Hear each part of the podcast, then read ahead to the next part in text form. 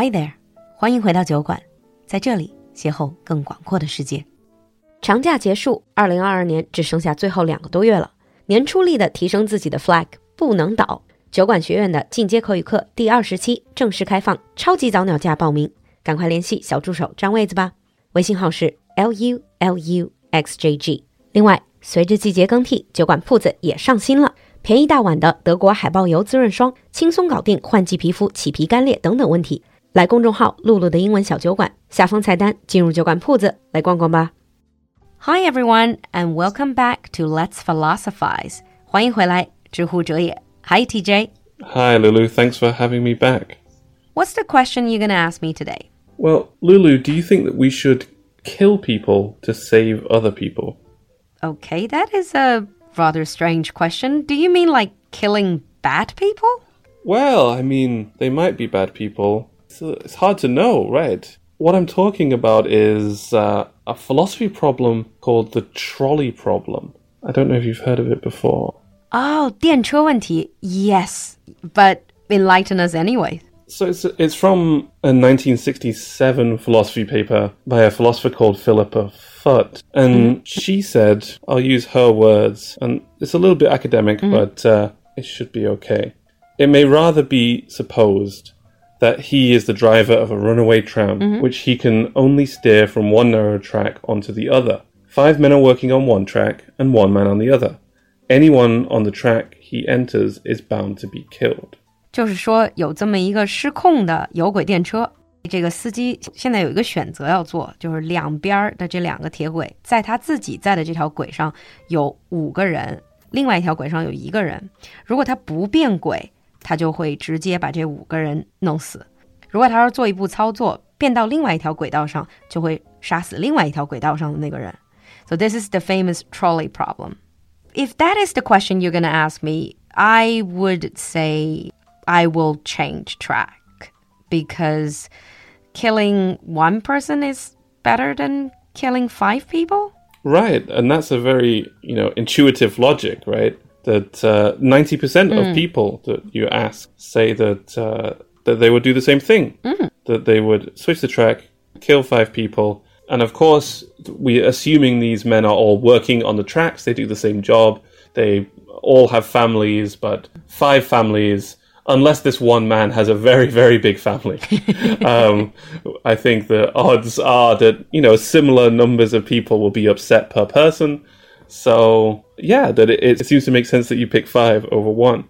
Sounds like simple math, right? Right, but not all the philosophers agree with that. So you have about 70% of philosophers that say you should switch, and then about 10% say you don't switch, and the rest don't know, right? They're not really sure. um, so the philosophers, you know, we like to admit that we don't know, you know. So there are mm. different ways of looking at this problem, and we're going to deal with two different ways of solving this problem.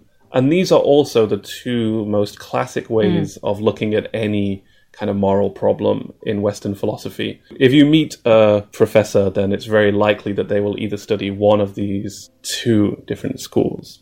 Mm. So the first one is the utilitarian, and this is uh, the utility of the action, right? This is ah. how useful hmm. it is for us. 嗯，叫功利主义，对吧？功利主义或者效益主义。 Right. How they define the utility of something is usually the pleasure or the pain that it causes. So, again, you can think of this very mathematically. In fact, they do the, these kind of calculations where they think about, okay, how many people will it help? How many people will it harm?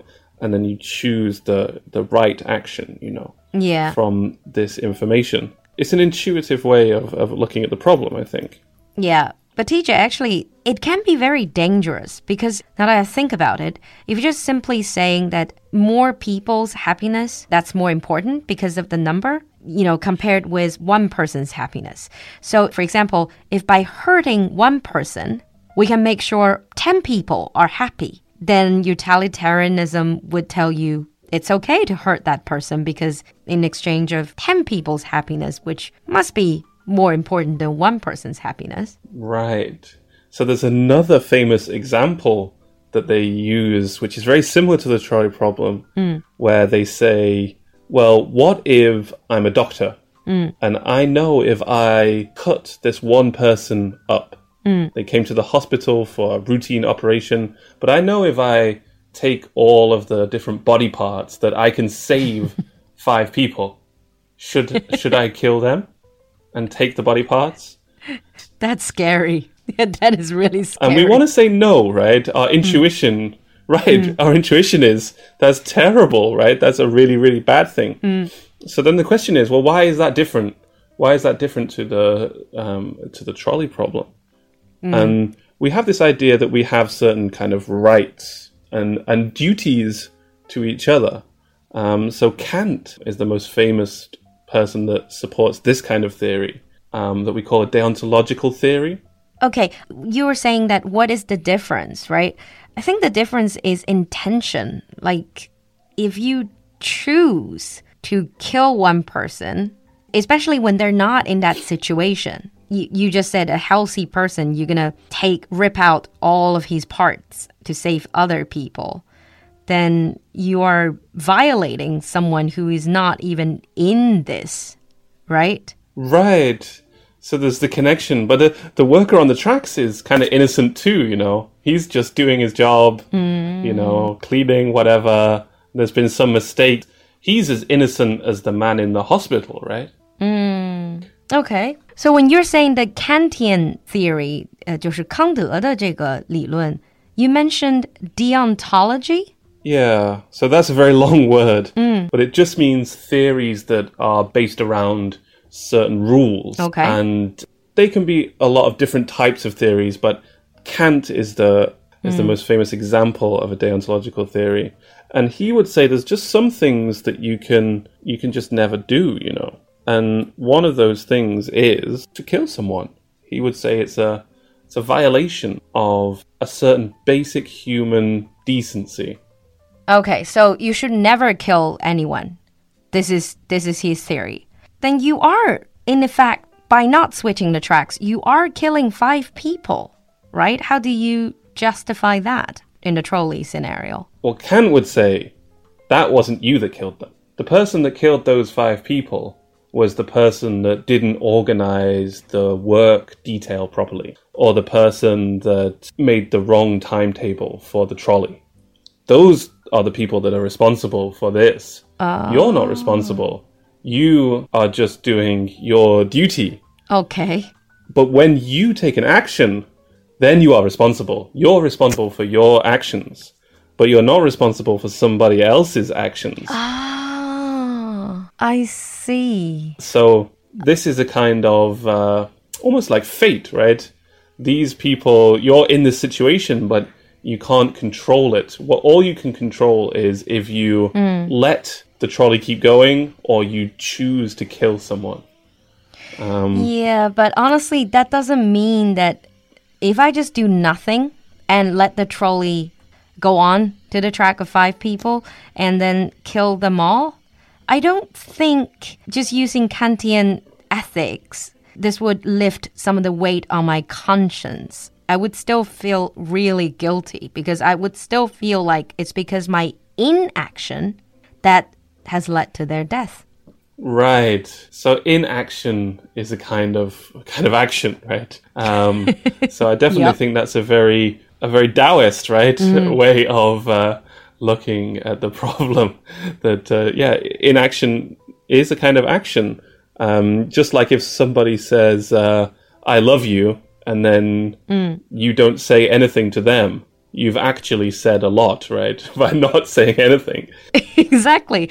By the inaction here, you are basically saying, I'm not going to save these five people because you could have saved them.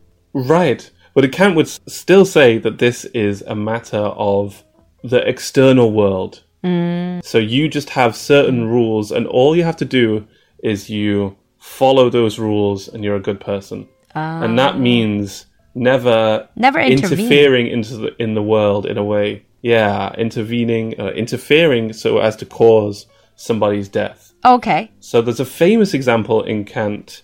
Kant was asked if a murderer came to your house wanting to kill your friend, would you tell them that your friend was hiding in your house? And Kant famously said, yes, I would tell them. It's a little bit more complicated than that, but for the for now, we'll say he said yes.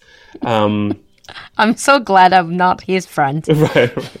Uh, you're my friend, and that's almost as bad. I think he uh, he still maintains that you shouldn't lie in that situation. You know, he still says that you you can't lie. You have to stick to telling the truth, and I the same thing see. for for killing people as well. You know, I see. So deontology 中文有时候把它翻译成义务论。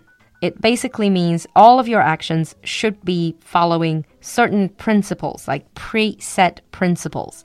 And it doesn't matter what the situation is, you have these basic line in the sand, and then you just follow them. You will just have a clear conscience. That that is the gist of it, isn't yeah, it? yeah, yeah. Of course, it always gets complicated when you get down to the details. Yeah. but that's the overall idea. Yeah. By the way, TJ, what would you choose as someone who's studying philosophy? I think I would only really know what to do in that situation when it was in front of me. So there was a TV show in 2017 where they put people in this situation. So it's one of those TV shows where they have uh, a hidden camera and they- they, film people without them knowing. so they didn't know it was fake. They No. thought it was real. Right, they thought there was a real trolley and real people. For the TV show, they saw what these people do, and most of the people didn't do it. This is not a scientific experiment, but when it comes down to it, in that very moment, when you uh, have to press a button to take away somebody's life, most people, I, I don't know, maybe they're too scared, right? Or maybe they just Maybe they just froze. Right. But I think that you can't really understand those situations without the experience. I'm always a little bit wary as a philosopher to take everything as an abstract problem. Yeah. Whereas I think we need to have that kind of emotional engagement with uh, with people to really see it. So Exactly. once I get my train driver's license and uh, and I've driven a train for uh, you know ten years, then maybe I'll be able to tell you what I would do. Yeah. I guess this exactly because of that, over 20% of philosophers did not give an answer. Perhaps they're thinking exactly like you, Right. like you do right now. Right, right. like Socrates said, "I know that I don't know." You know. Yeah. Yeah, and that's that's about the gist of it. Okay, this is a very very well-known problem. So, if you have your answer and you have your justification, leave us a comment in the comment section. Um, what would you do or what would you not do? Thank you, TJ, for coming to the show and bringing us this very popular, very well-known problem. Thank you for having me. we'll see you next time. See you next time.